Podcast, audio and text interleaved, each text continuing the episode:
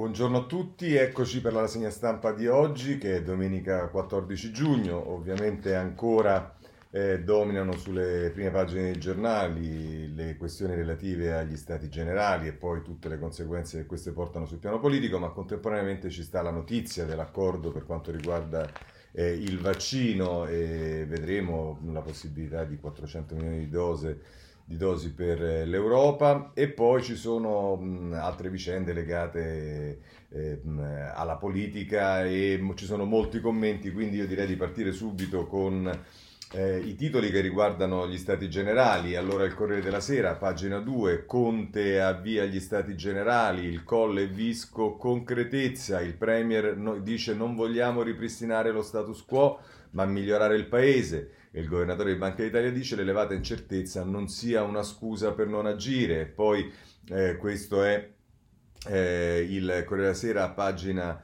eh, 2, Marco Galluzzo e Alessandro Trocino e poi ancora nella eh, pagina 3 c'è il retroscena di Federico Fubini, l'avvertimento dell'Unione Europea sul debito da ridurre e Gentiloni dice le spese non siano eh, libri dei sogni. Eh, poi se volete ci sono tutte la piantina del tavolo dove erano seduti i vari ministri, eh, insomma t- t- tutto quello che vi può interessare sul piano della logistica. Eh, il Premier dice che il piano è su tre linee, modernizzazione, transizione ecologica, inclusione sociale, territoriale e di genere e poi si ricorda che le parole di Mattarella che l'esplorazione delle proposte di forze economiche, sociali e culturali deve, deve saper approdare a risultati concreti e poi appunto Banca Italia che eh, dice il governatore il mio auspicio è che la consultazione possano concludersi con degli atti concreti per compiere quei passi avanti di cui il Paese ha bisogno e poi ci sono anche le parole della Van der der Leyen, eh, occorre ridurre la burocrazia, proteggere i lavori pubblici dalla criminalità organizzata e una riforma sostanziale di giustizia e fisco. E poi se volete appunto c'è anche nel taglio basso eh, quello che si è mangiato, ma francamente eh, ce lo eh, risparmiamo. Se andate su Repubblica le pagine diventano tre, che non sono soltanto la 2 e la 3, Bruxelles all'Italia ora tocca a voi, Conte non sprecheremo un euro, questo è quello che ci dice Alberto D'Argenio. E poi nel taglio basso lo scontro, il Premier sfida le opposizioni, convincano i paesi di Visegrad ma è gelo dal centrodestra.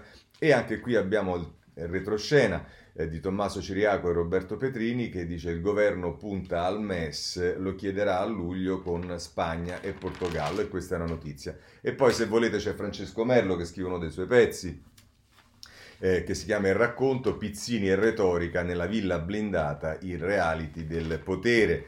E questo sulla Repubblica. Abbiamo anche la stampa eh, che nelle pagine eh, 4 e 5, a pagina 4 Conte rassicura l'Europa, non butteremo un euro, appello a Salvini e Meloni. Eh, il retroscena anche qui di Francesca Sforza, il governo schierato per mostrarsi forte con Bruxelles, lanciata la sfida alle opposizioni, non siate anti-italiani. E poi c'è un'intervista che eh, Carlo Bertini realizza con il ministro per gli affari europei Enzo Amendola che dice facciamo le riforme, sarebbe un delitto sprecare la svolta dell'Unione Europea eh, e dice il ministro vediamo il traguardo e all'Unione recapitiamo il messaggio che vogliamo cambiare l'Italia. Questo ci dice eh, la stampa eh, nelle pagine interne, nelle pagine 4 e 5, ma ci sono ovviamente anche i giornali dell'opposizione e in particolare il giornale dedica parecchie pagine, eh, diciamo abbiamo eh, lo vedremo poi in un editoriale di Sallusti, molto duro. Eh, il titolo dell'apertura del giornale è Democrazia sospesa, Conte secreta gli stati generali e tratta come servi i giornalisti, l'allarme di Mattarella così si allontanano i giovani. E questa era in prima pagina, poi se andiamo nella pagina 2 c'è Massimiliano Scafi che firma l'articolo Mattarella resta scettico, servono risultati concreti, i giovani sono dimenticati, il Quirinale chiede un cambio di marcia al governo, impegno corale contro la crisi e poi ad Alberto Signore invece nella pagina 3 lo show di Conte a porte chiuse per dire sì al MES, la passerella degli Stati Generali serve a rafforzarlo con gli alleati e a preparare il via libera di luglio sul fondo salva stati, ormai anche Di Maio ha dato il suo ok. Poi nel taglio basso c'è Carmelo Caruso che intervista eh, Arturo Parisi, che è stato fondatore del Partito Democratico, che dice passerella utile solamente al partito di eh, Giuseppi. E poi ci sono le reazioni, sindaci, regioni e consumatori, scoppia la rabbia degli esclusi, il sindaco Sala dice la nostra partecipazione è fondamentale e Zaglia gli fa eco, i governatori andavano coinvolti. Se volete poi sapere le posizioni dei partiti, a pagina 4 ci sta Francesco Borgia che eh, parla di Forza Italia, eh, sprecano tempo e denaro per dire che servono riforme. Forza Italia dice che bisogno c'era di questa vetrina, invochiamo cambiamenti da mesi, critici Lega e Fratelli d'Italia. E poi ancora a pagina 5, Visco, Lagarde, von der Leyen, scrive Antonio Signorini, ostaggi nel format del Premier, negli interventi a porte chiuse le ricette segrete per l'Italia prevedono riforme e crescita eh, della eh, produttività. Eh, questo per quanto riguarda il eh, giornale. C'è poi, eh, se volete, anche Libero che eh, titola in prima pagina Stati fallimentari, Conte ha allestito una sfilata di moda, a Villa Panfili si parla di ambientalismo e bellezza come motori della ripresa, l'economia in secondo piano, un programma che sembra un'orazione funebre. Il Premier ha le ore contate, così il Libero in prima pagina e poi eh, nelle pagine interne, nella 2 e la 3, le bacchettate, gli ospiti di Conte gli chiedono di cambiare musica in fretta, von der Leyen, Gentiloni e Lagarde monopolizzano la prima giornata a Villa Panfili, in cambio dei soldi dovremmo fare le, for- le riforme che ci impone l'Europa. Eh, questo dice Fabio Rizzo sul eh, Libero, poi c'è Piero Senaldi che dice più che una passerella si è organizzato il funerale, l'autogol del Premier, così è titolato eh, sul libro e poi a pagina 3 stati fallimentari, bellezza e verde e pochi soldi, il piano fuffa per la ripartenza. Insomma, questo è il quadro eh, dei eh, giornali, se volete c'è ancora da segnalare il messaggero che pure esso eh, dedica tre pagine a questo, sono la pagina 2, l'Unione Europea, l'Italia faccia le riforme, asse, colle, visco, atti concreti, eh, poi c'è, e questo è eh, Diodato Pirone eh, sul messaggero, nel taglio basso invece Antonio Polio Salimbeni eh, fa un'analisi, investimenti in sette anni ma i falchi vogliono condizioni capestro, tutti gli, scozzi, tutti gli scogli del negoziato in vista del Consiglio del 19 sugli aiuti europei, la corsa all'ostacolo, qui si riferisce al fondo eh, che deve approvare il Consiglio europeo e poi a pagina 3 occasione da non perdere pressing istituzionale su Conte, Mattarella e Banca Italia temono che il governo frenato dai 5 Stelle non vari un piano adeguato. L'allarme di Palazzo Chigi, entro luglio va chiuso il patto sul eh, refo- eh, recovery fund. E poi nel taglio basso Maria Iello fa qui una cosa di colore, il premier elogio di Villa Panfili quando la politica insegue la bellezza. Eh, se volete poi ci sono anche le pagine 4 e 5, il gelo degli alleati, Movimento 5 Stelle e PD, impegno e meno passerelle, diviso, divisi su tutto, scrive Maria Iello, ma uniti dalla diffidenza per il del Premier, per il protagonismo del Premier, tra i grillini c'è chi punta il dito, quanto costerà alla fine questa kermesse? E poi se volete sapere come è orientato questo ehm, diciamo eh, il master plan di Conte, di nuovo il messaggero come ha già fatto ieri, dalle infrastrutture fino al turismo, i nove obiettivi del piano. Nel master plan più linee ad alta velocità, bus elettrici prodotti in Italia, meno carbone e una giustizia rapida. Bene, ehm, queste sono le cronache, diciamo, ma vediamo ora quali sono eh, i commenti. I commenti sono variegati perché eh, in parte li mettiamo tutti insieme oggi, in parte riguardano Conte, in, qua, in parte riguardano eh, diciamo, le, le misure e, e, e, come si intrecciano col piano Colau, in parte riguardano come ehm, l'Europa eh, ci dà dei soldi ma chiede anche delle garanzie. Io direi di partire da Repubblica, eh, dove, ehm, scusate, dalla stampa, dove il direttore Massimo Giannini, firma editoriale di prima pagina che si intitola L'Italia ferma e il partito del Premier e mh, mm, questo articolo prosegue poi eh, nella pagina 19 dove andiamo subito. Eh, eccola qua. Eh, L'Italia ferma il partito del Premier per l'appunto e dice tra l'altro Giannini il Premier eh, mi giura che questo appuntamento non, essere, eh, non serve a lanciare la palla in tribuna, può darsi. Eppure Conte incarna sempre di più l'uomo inquieto di Ferdinando Pessoa, sospeso tra due abissi, un pozzo che guarda il cielo. Il cielo è tutto ciò che da mesi ci viene suggerito a proposito, il nuovo umanesimo, gli investimenti della bellezza, le grandi riforme, il Green Deal il Green New Deal, il pozzo è tutto ciò che ogni giorno vede sprofond- ci vede sempre più sprofondati nell'indecisione, nell'inciampo, nel rinvio. E conclude Giannini. Dal fondo di questo pozzo ci chiediamo di chi è la colpa e non è solo di Conte, questo è chiaro. La settimana che abbiamo alle spalle, tra risse parlamentari di ogni genere, liti governo Lombardia sulla zona rossa di Nembre Alzano, inchieste a tappeto delle magistrature, scandali vari di togati e prelati, certifica la scarsa tenuta complessiva del sistema fotografata dall'ultimo sondaggio di Alessandra Ghillisleri pubblicato domenica scorsa. Anche i modi che si credono, anche i molti che si credono assolti, parafrasando il poeta d'André, sono lo stesso coinvolti. Maggioranza e opposizione, eletti ed elettori, istituzioni e corpi intermedi. Ma è altrettanto chiaro che il Presidente del Consiglio, da capo dell'esecutivo, ha la responsabilità maggiore, ha l'onere del governo e l'onore delle decisioni. Tocca a lui, se ne è capace, far lavorare la sua coalizione e far risalire l'Italia dal pozzo. Non ha un partito, si dice, non vuole crearne uno, si aggiunge. Questo ne depotenzia il ruolo. Mi permetto di dissentire e di lanciare un appello al Premier. Esca dall'ambiguità che gli ha permesso di mimetizzarsi tartufescamente nel transito dal governo giallo-verde con Salvini al governo giallo-rosso con Zingaretti. La smetta di accreditarsi come uomo di centro che guarda a sinistra, con tutto il rispetto, non è Aldo Moro.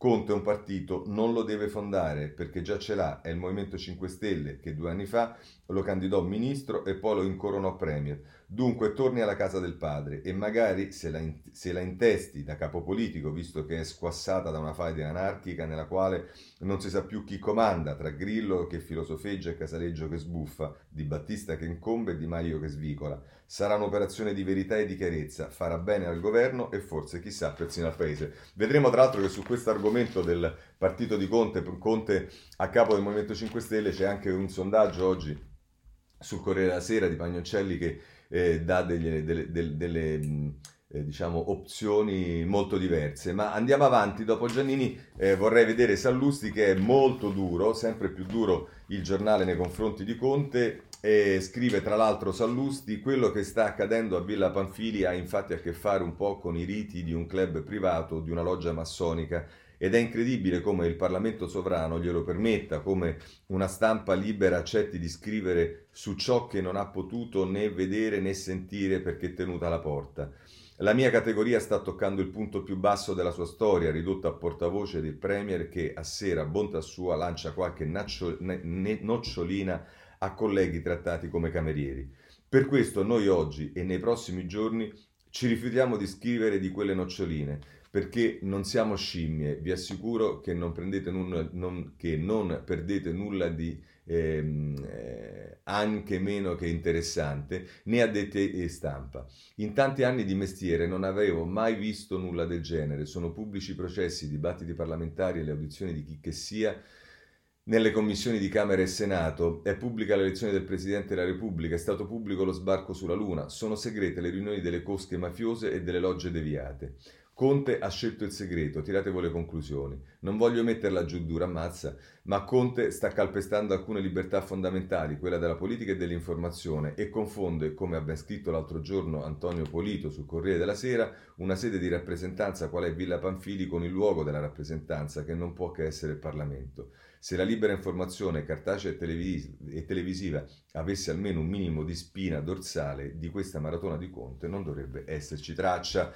Eh, questo è il giornale che poi diciamo però comunque eh, pubblica quattro pagine sullo show di Conte e compagnia bella, quindi diciamo non mi pare che l'editoriale corrisponda poi alla linea presa eh, dal, dal, giornale. Ma va bene, andiamo avanti. Eh, dopo Giannini e dopo Sallusti, adesso vediamo invece Prodi sul messaggero che inizia a entrare più sul merito e, e parla del piano Colau, cioè che cosa dovrebbe fare eh, subito Conte. Ehm, eh, il titolo di apertura, il titolo di, di, in prima pagina dell'editoriale di Prodi è l'esecutivo realizzi subito tre progetti del piano Colau, il tempo eh, delle scelte ed è un editoriale che prosegue poi nella pagina 22 dove noi andiamo subito e tra l'altro dice Prodi concludendo questo suo intervento il tempo delle analisi è infatti esaurito per un paese ormai scettico e che sostanzialmente non crede che nulla possa cambiare occorrono scelte forti Il rapporto Colau le contiene, o almeno le suggerisce, con un ampio ventaglio di possibilità di attuazione.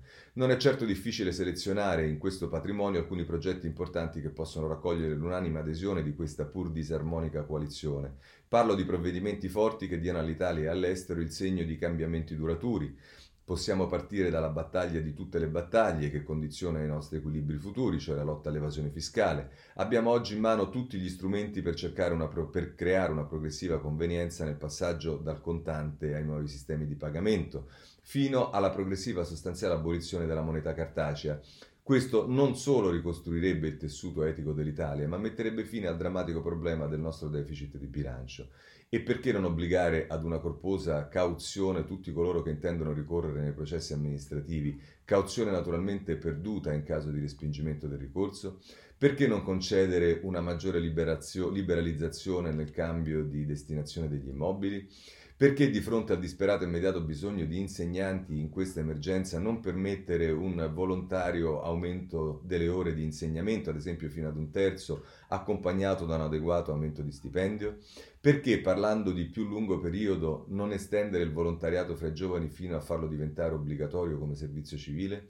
Non parliamo di quello su cui tutti concordano riguardo i lavori pubblici, ai debiti della, della pubblica amministrazione e alla cura del territorio, di cui sono ormai, ormai chiari tutti gli aspetti e tutte le conseguenze. Ho fatto solo alcuni esempi di decisioni difficili ma indispensabili per la stessa vita del governo. Bisogna in ogni caso ricordare che con gli stati generali il momento dell'analisi è finito, per sopravvivere bisogna che il governo tragga le conclusioni. Questo è Prodi sul eh, messaggero. E quindi vedete come si intreccia anche il tema dei contenuti, in particolare Prodi eh, prende tre proposte del piano Colau, ma eh, come spendere i soldi dell'Unione Europea eh, ce lo dice Cottarelli, almeno ci dice come lui pensa di farlo e lo fa eh, nella pagina 30 eh, della Repubblica dove andiamo subito e il tempo è scaduto, anche in questo caso Cottarelli riferito agli Stati Generali, dice il tempo è scaduto e tra l'altro dice nonostante l'opposizione dei paesi frugali e di alcuni paesi est europei, credo proprio che alla fine il Next Generation EU l'ex Recovery Fund, il piano di sostegno europeo di 750 miliardi finanziato da prestiti contratti in comune dall'Europa sarà approvato in forma non troppo diversa da quella attuale. Dobbiamo ricordare due cose in proposito. La prima riguarda come queste risorse saranno utilizzate. L'erogazione sarà regolata da un principio del tutto logico e condivisibile. Si prendono a prestito soldi in comune, si decide insieme come utilizzarli.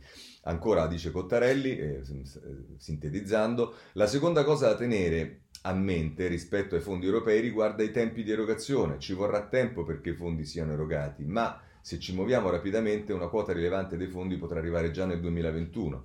Ricordiamo una cosa, il piano è pluriennale e copre il quadriennio 21-24. E poi conclude Cottarelli. La questione della definizione di un programma di rilancio dell'attività va ben oltre quella dell'utilizzo dei fondi europei. Un programma serve perché nell'ultimo quarto di secolo l'economia italiana è stata il fanalino di coda non dell'Europa ma del mondo. Il piano Colau è stato consegnato al governo. Come Colau stesso aveva annunciato, è un menù di tante idee davvero ottime da cui il governo può trarre non, non, aspettava a, Cola, non spettava a Colau fissare priorità. Quello non è il compito dei tecnici, quello è il compito della politica e ora aspetta appunto alla politica di fissare le priorità. Poi si potrà essere d'accordo o meno, ma le priorità devono essere chiare. Il compito principale di Conte, quindi, in conclusione di questi stati generali, deve essere quello di distinguere le cose prioritarie da quelle che non sono tali. L'ultima cosa di cui l'Italia ha bisogno è un elenco infinito di promesse di azioni e di frasi roboanti su quanto l'Italia sia bella, un lungo discorso volto a far contenti tutti. Occorre fissare priorità se ci si vuole muovere rapidamente e devono essere chiare e poche. Attaccare su tutti i fronti non è possibile, è una ricetta per il fallimento. Io al vertice metterei tre cose: ridurre i tempi della giustizia, ridurre la burocrazia, fare investimenti utili e sostenibili in infrastrutture. Ma qualunque siano, le priorità devono essere chiare. Al fine di questi stati generali, dica, alla fine di questi stati generali, dica il governo agli italiani in modo specifico e non solo in termini di grandi obiettivi strategici cosa intende fare per i prossimi mesi e poi lo faccia presto. Quindi, come vedete, questo articolo di Cottarelli si attacca praticamente a quello di Prodi eh, e sono tutti interventi in cui i, i, commentatori dicono quali sono secondo loro le cose eh, importanti da fare. Ma allora per chiudere, per capire però qual è il ruolo dell'Europa e in particolare della Germania eh, nell'esempio che dovrebbero prendere tutti gli altri paesi europei c'è eh, Lucrezia Reiklin sul Corriere della Sera che in prima pagina firma La sorpresa tedesca ed è un articolo che prosegue poi a pagina 24. Scusate, eccoci. E tra l'altro dice Lucrezia Reiklin, eh, Lucrezia Reiklin scusate, il programma di stimolo fiscale approvato la settimana scorsa in Germania, un bazooka di 130 miliardi per i prossimi due anni che ammonta al 3% del prodotto interno lordo tedesco, dovrebbe servire da ispirazione. La Germania è il primo paese in Europa ad adottare misure di stimolo al di là dell'emergenza Covid volte a sostenere la domanda in questa nuova fase. I pacchetti europei, in particolare il Recovery Plan, sono importanti per l'Italia per sostenere una strategia di crescita nel medio periodo, ma anche, scontando l'incertezza dell'esito del negoziato in corso, i progetti associati al piano non entreranno in vigore immediatamente e dovranno essere sottoposti a processi complessi di approvazione e implementazione. Vedete, qui c'è un approccio un po' diverso rispetto eh, a quello che diceva Cottarelli. Quindi, per sostenere l'attività economica in Italia, già dal 2020 la mossa tedesca è più rilevante delle misure europee. Stimolando la domanda in Germania, essa avrà effetto sull'attività degli altri paesi europei, le cui economie sono strettamente connesse tra di loro. Questo effetto verrebbe moltiplicato se anche altri pensassero a misure simili. La temporanea sospensione delle regole fiscali europee lascia un grande spazio di azione ed apre la strada anche ad un coordinamento tra gli Stati membri dell'Unione, coordinamento necessario a rendere lo stimolo fiscale nazionale più efficace e non, partire, e non appesantire ulteriormente la BCE dalla responsabilità delle politiche di sostegno alla domanda. Inoltre, con i tassi di interesse già molto bassi, la politica di bilancio è generalmente più efficace della politica monetaria e per questo deve essere usata in modo aggressivo. E poi conclude anche qui un lungo articolo di eh, Lucrezia Reiklin. In Europa le politiche di bilancio sono responsabilità nazionale. Questa asimmetria che vede una politica monetaria federale in assenza di un bilancio comune ci rende fragili quando l'economia è fortemente minacciata. Questo è stato sicuramente il caso nella crisi finanziaria del 2008 e in quella del debito del 2011-2012. In assenza di un bilancio comune, dobbiamo pertanto far sì che nell'aggregato l'insieme delle politiche nazionali generino un effetto sulla domanda adeguato e in coerenza con quello che la BCE fa dal lato della politica monetaria. In questo senso i paesi europei, e in particolare i membri dell'Unione monetaria, hanno un grande incentivo ad agire in sintonia. Questa volta la Germania ha aperto la, la via a politiche keynesiane aggressive che questo serva di ispirazione all'Eurogruppo per un coordinamento tra paesi che vada in questa direzione. Questo è quello che ci dice eh, Lucrezia Reiklin sul Corriere della Sera. Ma eh, per quanto riguarda le politiche internazionali, il ruolo dell'Italia non solo in Europa ma nel mondo, voglio darvi una notizia che dà soltanto il tempo eh, in eh, prima pagina, al G7 pronta la beffa, Italia fuori, dentro il, Basi- il Brasile, ce ne parla poi a pagina 9 e dice dossier BCE Italia fuori dal G7 è l'appunto segreto sul tavolo della Banca Europea preoccupata per la situazione del nostro paese. Al nostro posto potrebbe andare il Brasile che ci tallona. Sarebbe l'ennesimo KO dell'esecutivo Conte.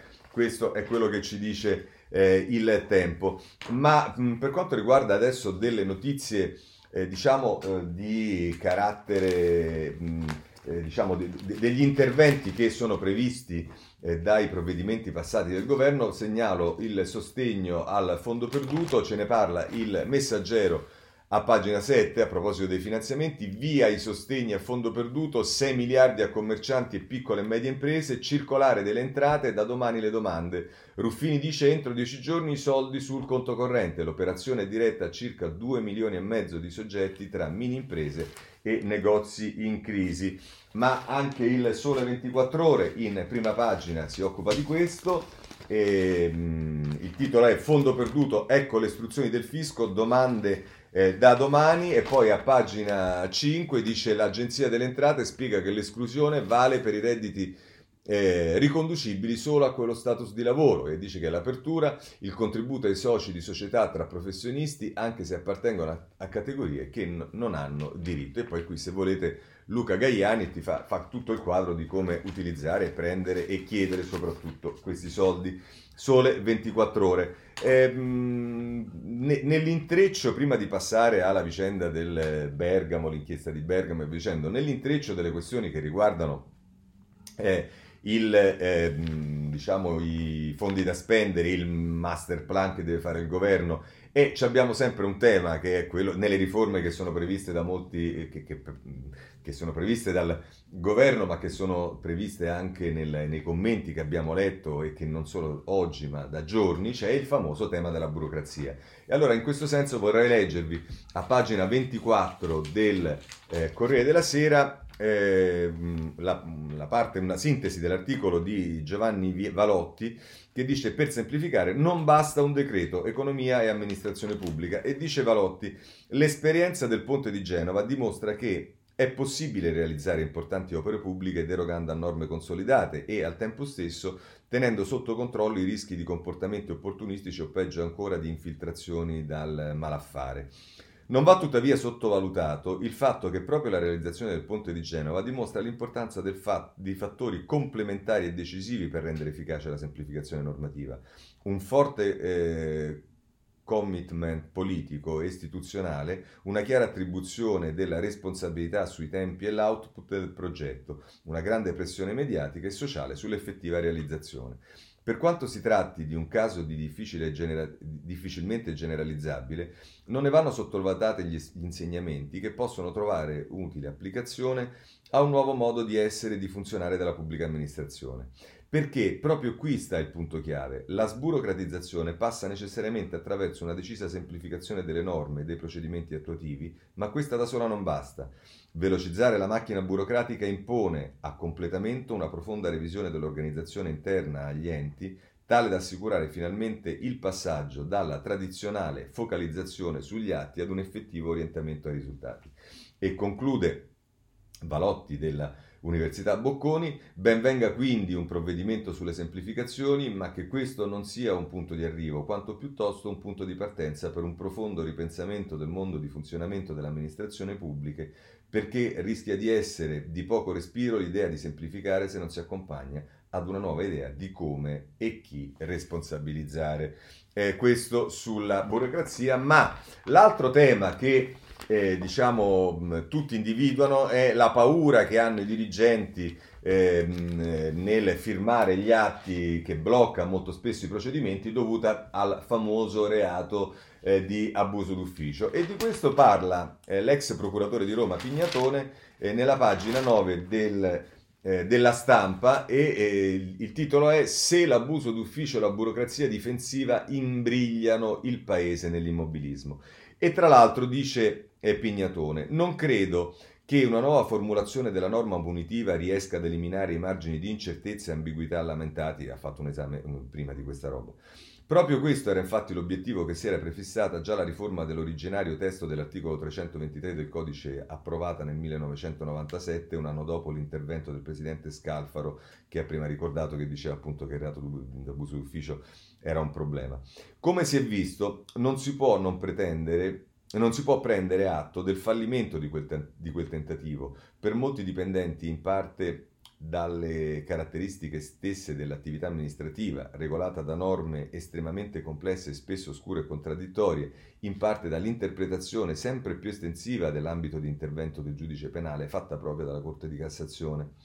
Partendo da questa constatazione, è stata prospettata da alcuni studiosi una soluzione diversa, considerare come delitti nuovi e autonomi soltanto alcune delle condotte che oggi, in assenza di una disciplina specifica, vengono fatte rientrare nella genetica previsione dell'abuso in atti d'ufficio. Un primo esempio è costituito dall'accordo tra un soggetto privato e il pubblico ufficiale per evitare la gara, che dunque non viene bandita. Un secondo esempio è dato dalla condotta consistente del, nel frazionare un appalto o l'esecuzione di un'opera per non dover indire una gara pubblica. Entrambi i casi abbastanza frequenti rappresentano una, una, violazione grave della concorrenza e un inquinamento dell'attività della pubblica amministrazione e meritano una sanzione anche più severa di quella oggi prevista per l'abuso d'ufficio. Una volta punite autonomamente queste condotte e anche altre ipotesi gravi e ben determinate come l'abuso volto esclusivamente a danneggiare qualcuno, si potrebbe giungere all'abrogazione del reato di cui all'articolo 323 del codice penale, con il carico di problemi che esso porta con sé. E dice ancora, questa soluzione mi appare condivisibile anche per un'altra considerazione. Noi non dobbiamo prendere in esame solo l'esito finale del processo che giunge ad affermare o escludere la responsabilità dell'imputato. dobbiamo anche valutare i costi personali e sociali determinati dall'esistenza stessa delle indagini che ogni procura è tenuta ad avviare quando riceve una denuncia che non sia del tutto generica o palesemente calunniosa. Come ben sappiamo, lo stesso avvio delle indagini con l'acquisizione di atti e informazioni e l'iscrizione di regola dovuta nel registro degli indagati determina di per sé seri danni al funzionario coinvolto, anche se poi tutto dovesse risolversi con un'archiviazione. L'indagato infatti vedrà quantomeno rallentata la sua carriera, dovrà sopportare spese anche rilevanti e aspetto forse peggiore pagherà il prezzo del discredito sociale causato dalla diffusione della notizia di un'inchiesta a suo carico. E conclude Pignatone.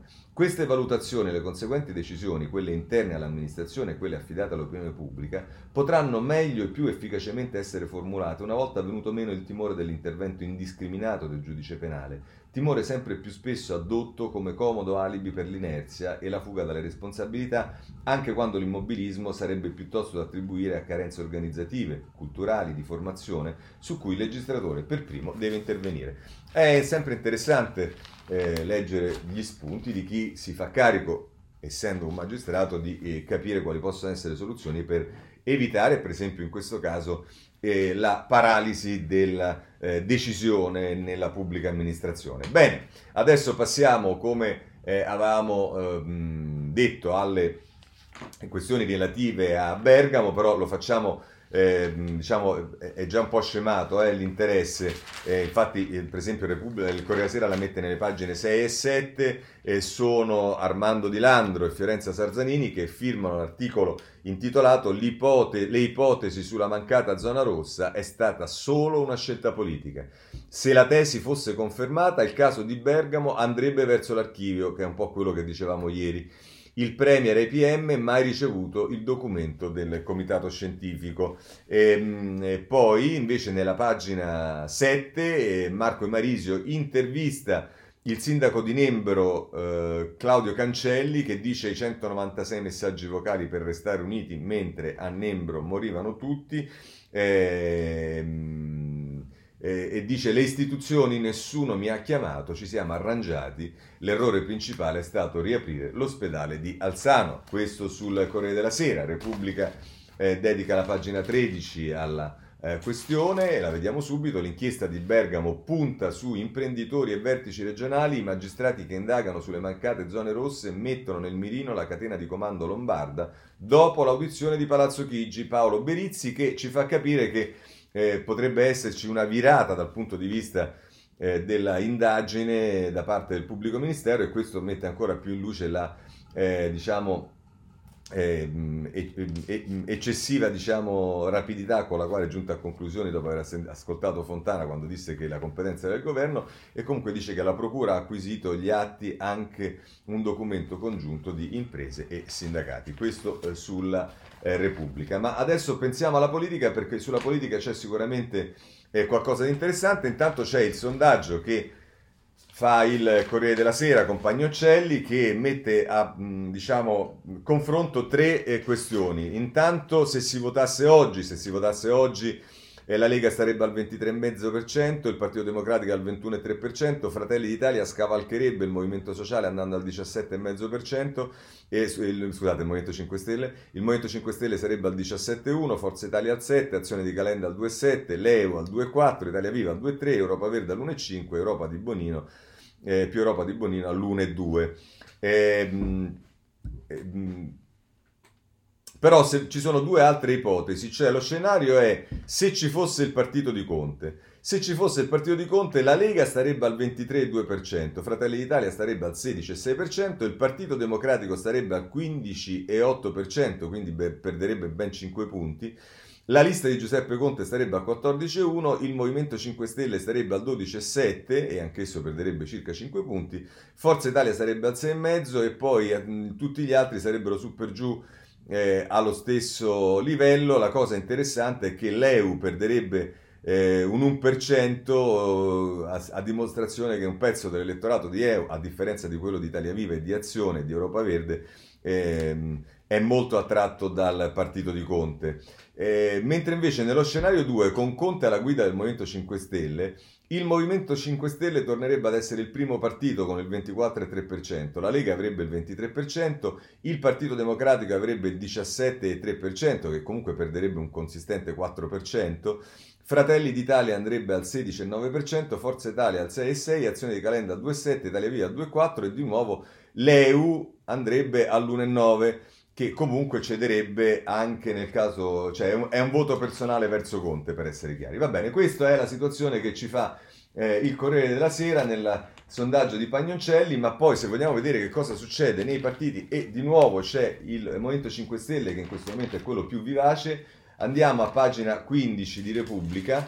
Eh, perché Annalisa Cuzzocrea firma un'intera pagina, un articolo di intera pagina, la svolta di Diba meno Salvini, più Greta e un'intesa con Conte. Messi da parte gli attacchi a MES e UE, lavora al piano People su tecnologia, ambiente e car sharing. E questo è quello che ci dice, eh, che ci dice la Cuzzocrea sulla eh, decisione di, eh, secondo la Cuzzocrea ovviamente, di Di Battista di rientrare diciamo, nel corpo del eh, del, e nelle strategie del Movimento 5 Stelle, così come in qualche modo delineate eh, da eh, Di Maio.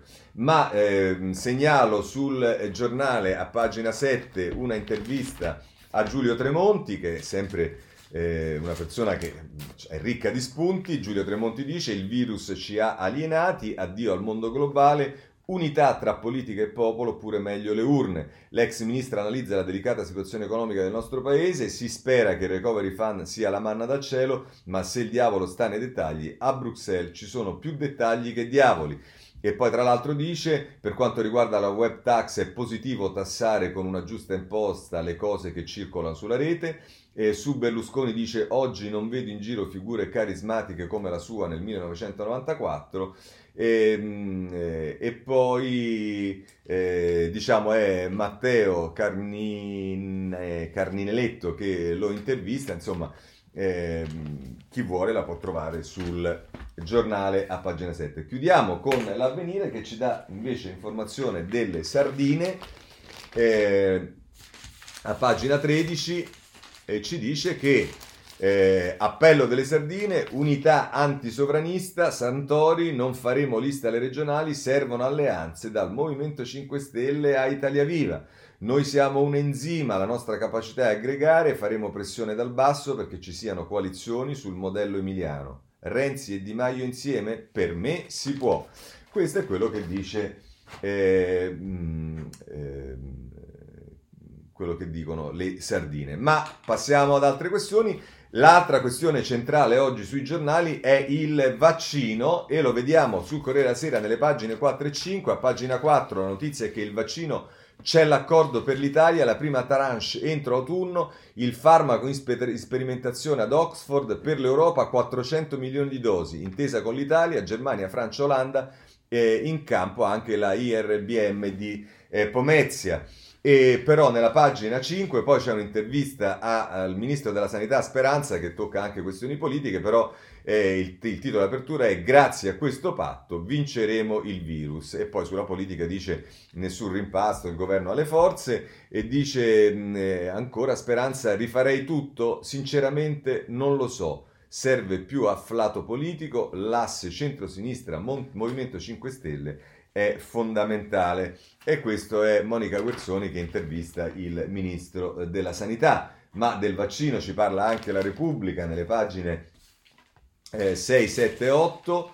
Eh, vediamolo subito. Eh, a pagina 6 l'Italia scommette sul vaccino di Oxford. In autunno avremo 15 milioni di dosi. Michele Bocci.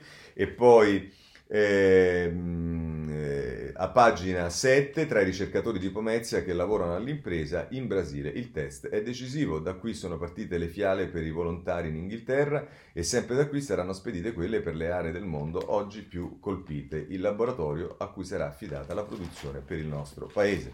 Questo è quello che ci dice Repubblica, mm, c'è anche il tempo da segnalare eh, nella pagina 2 eh, e il tempo dice Eh, spot del governo sul vaccino. Le prime dosi saranno disponibili già in autunno, ma l'azienda non è detto che funzioni. L'annuncio del ministro della sanità, il nostro paese sarà tra i primi ad averlo grazie a un'alleanza con Francia, Germania e Olanda, ma insomma Angela Barbieri firma questo articolo che come vedete eh, si fa carico di smontare anche l'entusiasmo che invece compare su tutti gli altri giornali. Eh, il vaccino è ricerca, sì, è ricerca, e allora come è messo il nostro paese nella ricerca? Ce lo dice la stampa che ha il titolo di apertura sulla ricerca. Conte rilancia la ricerca, ma i precari sono 8 su 10 e la questione è affrontata nelle pagine successive alla prima, 2 e 3 della stampa. La ricerca italiana è nelle mani dei precari, ma l'università li sfrutta e poi li allontana. L'82% è a tempo determinato, il 90% non ha sbocchi occupazionali, richiesto un piano straordinario di assunzioni. Flavia Amabile eh, amabile il dossier sulla eh, stampa per eh, questo. E poi, se volete, c'è il prorettore per la ricerca dell'Università di Bologna, Antonio Rotolo, che è intervistato dalla stampa e, e, dice i finanziamenti da soli non bastano, agli Atenei serve programmazione, dice bene le 5.000 assunzioni ma manca un'idea per andare oltre l'orizzonte di un anno. La ricerca è anche una sfida a livello internazionale, servono fondi per essere competitivi. Questo è quello che ci dice la stampa e che appunto dedica le due pagine successive alla prima esattamente al tema della ricerca. Eh, per quanto riguarda la giustizia, oggi è sostanzialmente monopolizzata su quello che sta succedendo al carcere di Santa Maria Capo Avetere, lo vediamo eh, nella pagina 24 della Repubblica. Eh, detenuti contro agenti, il carcere delle violenze in ostaggio per ore. Dopo l'inchiesta sulle torture, i reclusi attaccano le guardie indagate, otto feriti. Irene De Arcangelis e Raffaele Sardo ci danno questa notizia sulla Repubblica che però potete trovare anche eh, sul giornale eh, nella pagina ehm, 18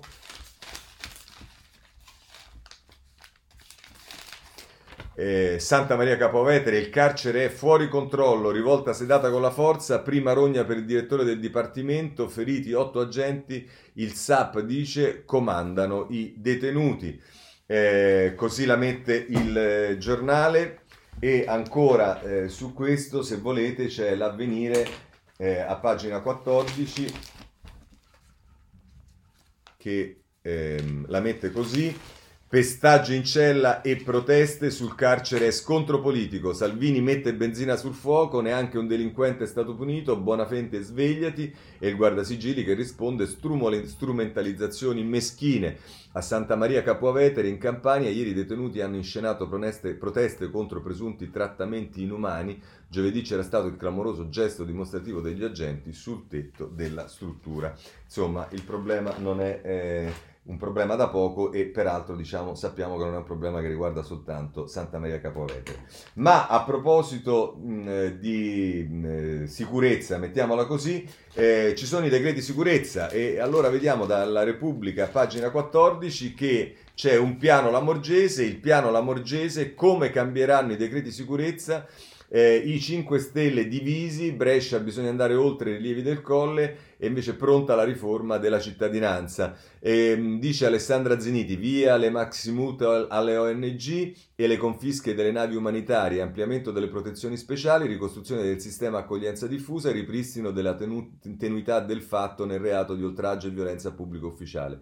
Si riparte da qui per arrivare su quelli che sembrano punti di caduta accettabili dalle diverse anime della maggioranza alla modifica dei decreti sicurezza fiore all'occhiello dei 15 mesi di Salvini al Viminale. Ancora su questo, eh, se volete, c'è la stampa a pagina 8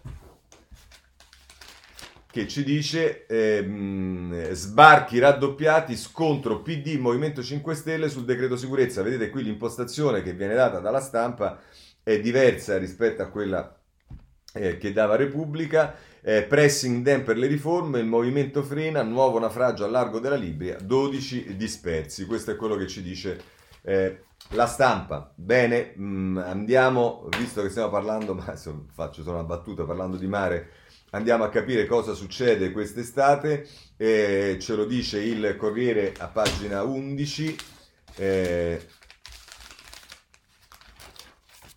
Eh, a pagina 10 e 11, tutti spiaggia, si prenota via app, riaprono anche i cinema e teatri. Dall'Adriatico alla Sardegna i sistemi per regolare il flusso dei turisti, la ministra Azzolina proporrà di iniziare la scuola il 4 settembre, questo poi lo vediamo. E poi eh, questo è quello che ci dice il Corriere della Sera, su questo se volete c'è anche il messaggero che a pagina 12 se ne occupa. Ehm, e il titolo è La crisi non fa più paura, oltre 36 milioni di italiani pronti ad andare in ferie. La meta preferita resta il bel paese, la casa da affittare batte gli alberghi, chi decide di non muoversi circa il 41% del campione lo fa per motivi economici. Eh, questo sul messaggero, ma appunto abbiamo visto che poi c'è anche il tema invece delle discoteche, che pure è un tema sentito, eh, a pagina 25. La febbre del sabato sera batte il virus, mezza Italia riapre le danze in anticipo, dal Veneto alla Sicilia, 10 regioni si ribellano all'ordine di tenere chiusi i locali fino al 14 luglio, ma non si potrà ballare ovunque. Eh, questo è quello che ci dice eh, la Repubblica, se volete la cosa la trovate eh, in qualche modo anche sul giornale a pagina 13 eh, che dice nelle regioni si balla ma in ordine sparso, pochi aspettano luglio, in Toscana i locali hanno già riaperto, anche in Puglia dove però non si può scatenarsi eh, il giornale e quindi abbiamo sistemato anche eh, il, mm, il, ballo, ma eh, mentre si riaprono le discoteche e si balla invece ci sono problemi seri ancora per quanto riguarda la scuola, è critico eh, come è tutto evidente e come da sempre il giornale eh, che a pagina 14 titola Campanella in anticipo il suono della Azzolina in aula il 14 settembre, pressing delle regioni per non aspettare il 23, l'idea è trovare sedi elettorali diverse per il 20. Eh, questo sul giornale, ma il messaggero che anch'esso meritoriamente è sempre molto attento ai temi della, della scuola e e in questo caso dedica due pagine che sono la pagina 8 e la pagina 9 che stiamo andando a prendere. Ehm, eccole qui. A pagina 8 l'anno scolastico breve, ipotesi del Ministero, partenza il 14 settembre, la data proposta alle regioni per evitare che l'apertura si sposti al 23 e il rebus del calendario tra ponti ed elezioni in autunno e primavera e poi dice che le classi potrebbero avviare gli studi con continuità solo dal 7 ottobre e le lezioni saranno di 45 minuti. E così infatti a pagina 9 ci si dice, a proposito invece della maturità, Tesine sulla pandemia e DPCM, la maturità nel segno del Covid, consegnati ieri gli elaborati, domani mattina le commissioni indicheranno le date degli orali, dal classico allo scientifico fino al tecnico, presentati testi sull'emergenza sanitaria. Eh, questo sul eh, messaggero e a proposito della scuola. Eh, un altro argomento sul quale vorrei soffermarmi è quello che eh, riguarda i migranti. Sull'avvenire a pagina 8 eh, migranti, ora una svolta dell'Unione Europea sui ricollocamenti asilo, l'appello del ministro Lamorgese al blocco di Visegrad, nessuno può sottrarsi, regola- per quanto riguarda la regolarizzazione siamo a 30.000 domande al ritmo di 2.000 al giorno, finora più colf che eh, braccianti e dice che per la titolare del Viminale la pressione migratoria ha una dimensione interna fatta di regole ispirata a solidarietà condivisa ma anche una esterna di dialogo con i paesi di origine e, e di transito. Eh, questo eh, sull'avvenire a proposito dei migranti. Eh, voglio segnalare per quanto riguarda invece eh, la borsa, sto andando un po' così con voli pindarici ma sono notizie eh, che eh, sono utili da dare per informazione, Ettore Livini sulla pagina 27, Piazza Affari, l'effetto Covid taglia i grandi patrimoni, nel 2020 persi 29 miliardi, del vecchio sempre primo, De Negri con eh, Diasorin guadagna 1,3 miliardi e supera Berlusconi, la crisi del petrolio penalizza la famiglia Rocca e Leni. Questo è, è quello che ci dice Repubblica a proposito della borsa, mentre invece per quanto riguarda un aspetto che eh, in qualche modo riguarda la borsa sua, diciamo, la tasca sua, eh, ci riferiamo all'Ampal, al famoso Parisi dell'Ampal che in una magistrale intervista eh, che non sono in grado di leggere perché non abbiamo tempo, di Fabrizio Roncone sul Corriere della Sera, pagina 15, Parisi, il cowboy del reddito grillino, 160.000 euro di spese è quello che mi spetta, il capo di Ampal, mica posso andare a lavorare a, a, lavoro a piedi ed è, vediamo l'incipit eh, di, di, di, di, queste mh, diciamo, domande tra parentesi eh, di, di, Fabrizio Roncone. Eh, Presidente Parisi, ma lei spende molto, io spendo quello che mi spetta. Di Maio predicava misura nelle spese. Luigi può dire ciò che vuole, io mica posso andare a lavoro a piedi. L'autista costa 55.000 euro l'anno e allora il mio predecessore spendeva la stessa cifra in più, era, stato, era scortato. Io Pure avrei potuto pretendere la scorta, ma ho rinunciato. Dice, ma lei viaggia in business class, 71.000 euro solo nel 2019. Mia moglie vive negli USA, questo Di Maio lo sapeva. Mica posso spara- separarmi. Comunque, per rotte sopra le 5 ore la legge è chiara. Ho diritto alla business class. In un'audizione alla Camera lei ha detto che è costretta a viaggiare in business per colpa del mal di schiena.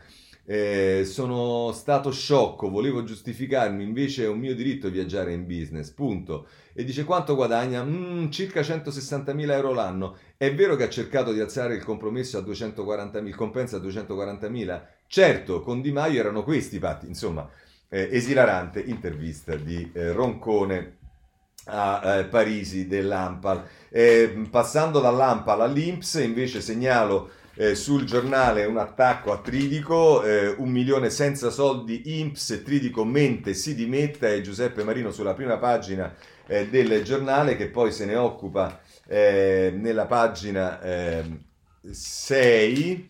Ehm, eh, eh, scusate, sì, 6, IMPS, nessuno crede a Tridico, un milione senza sussidi. Il presidente, CIG pagato a tutti, ma l'ente non conferma. L'ex sottosegretario, sottosegretario Durigon Ecco i numeri veri. E se volete, per quanto riguarda diciamo, eh, il tridico, c'è anche il tempo che eh, gli dedica l'apertura, eh, la foto di apertura della prima pagina del tempo, un milione di italiani ancora senza stipendio, ed è Franco Bechis che poi firma l'editoriale a pagina 3, il capo dell'Inps giurava cassa integrazione pagata entro il 12, peccato che si sia perso una richiesta su 6. Questo per quanto riguarda eh, l'Inps. Eh, segnalo sul Corriere della Sera una brutta immagine, cioè la statua di Montanelli a Milano coperta di vernice rossa. La statua di Montanelli nei giardini di Via Palestra a Milano ieri è stata imbrattata con vernice rossa e la scritta razzista stupratore. Eh, veramente sono delle cose sulle quali è inutile, anzi no, bisogna spendere delle parole, ma eh, tant'è.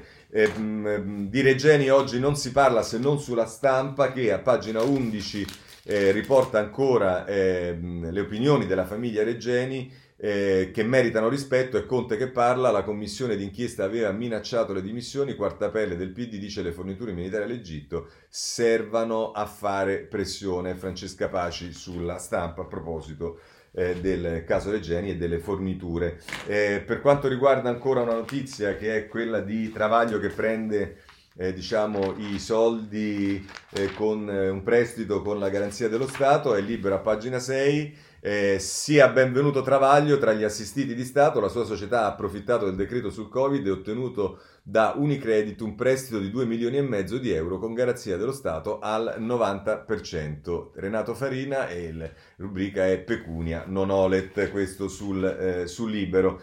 Eh, politica estera e concludiamo.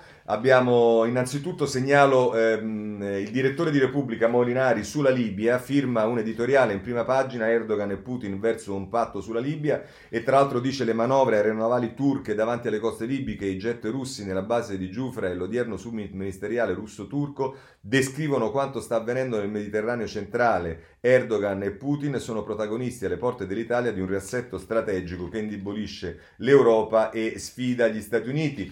E poi ancora il direttore di Repubblica, pagina eh, 31, ovviamente sintetizziamo, eh, conclude il suo pezzo dicendo davanti a tale e tanti sviluppi l'Unione Europea appare in evidente ritardo con Roma e Parigi ancorate ad una conferenza di Berlino mai decollata, nonché obbligate a fare presto i conti con Erdogan in Maghreb su energia, sicurezza ed immigrazione.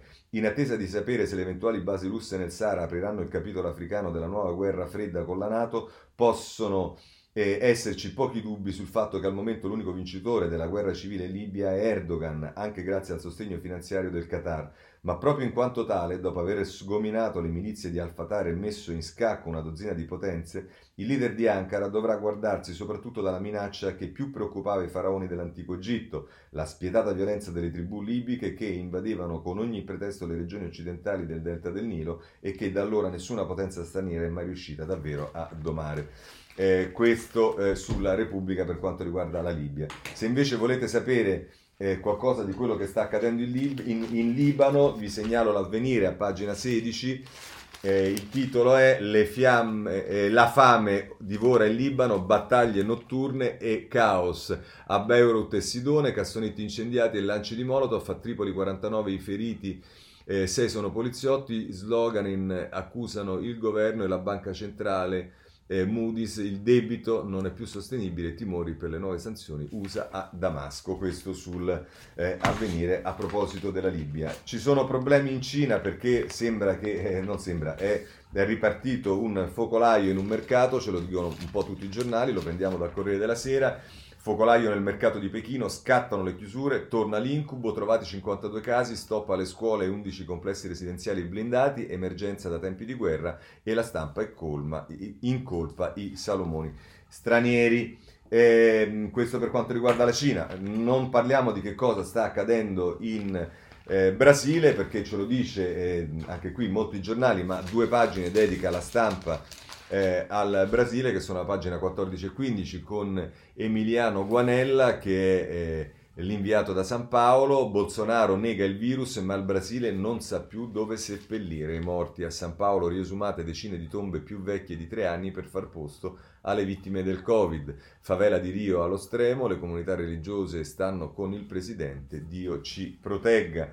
Eh, questo è quello che ci dice eh, la stampa a proposito del del eh, Brasile. Eh, invece c'è una, ehm, diciamo, ehm, un, esempio positivo che ci dice l'avvenire, che è quello dell'Uruguay. Tutti studiano il segreto dell'Uruguay, contagi ridotti a zero senza lockdown. Con 847 infezioni e 23 vittime è un'eccezione nel continente, epicentro della pandemia della pandemia. Il piano sanitario del governo si è basato sui test di massa porta a porta e su campagne di sensibilizzazione. Questo ci dice l'avvenire a proposito del, eh, dell'Uruguay. Se volete sapere che cosa succede negli Stati Uniti, potete anche qui andare nella politica estera di tutti i giornali. Noi per comunità la pigliamo eh, dal Corriere della Sera, pagina 16. Ehm, eh, un altro afroamericano ucciso dalla polizia, Atlanta aveva 27 anni, colpito alle spalle dopo un controllo, la scena sui social, si dimette il capo degli agenti. E poi nel taglio basso, questo è quello che ci diceva eh, Giuseppe Sarcina eh, da Washington, invece nel taglio basso, eh, sempre Giuseppe Sarcina ci dice che Trump prova a ricucire con i generali e rinvia il comizio della discordia. L'appuntamento cadeva nel giorno della liberazione dalla schiavitù. Ehm, chiudiamo con invece una notizia che prendiamo, un, eh, un, articolo che prendiamo dalla Repubblica che riguarda le piazze violente eh, e si fa riferimento in particolare a quella inglese eh, e a quella francese, antirazzisti e destre, le piazze violente da Parigi a Londra, l'Europa e il caso Floyd, scontri nella capitale britannica con gli estremisti nelle strade a tutela delle statue e contemporaneamente nella città francese anche uno striscione in difesa dei bianchi ed il prefetto indaga sugli slogan antisemiti. Bene, con questo eh, abbiamo concluso la rassegna stampa e se volete ci vediamo domani.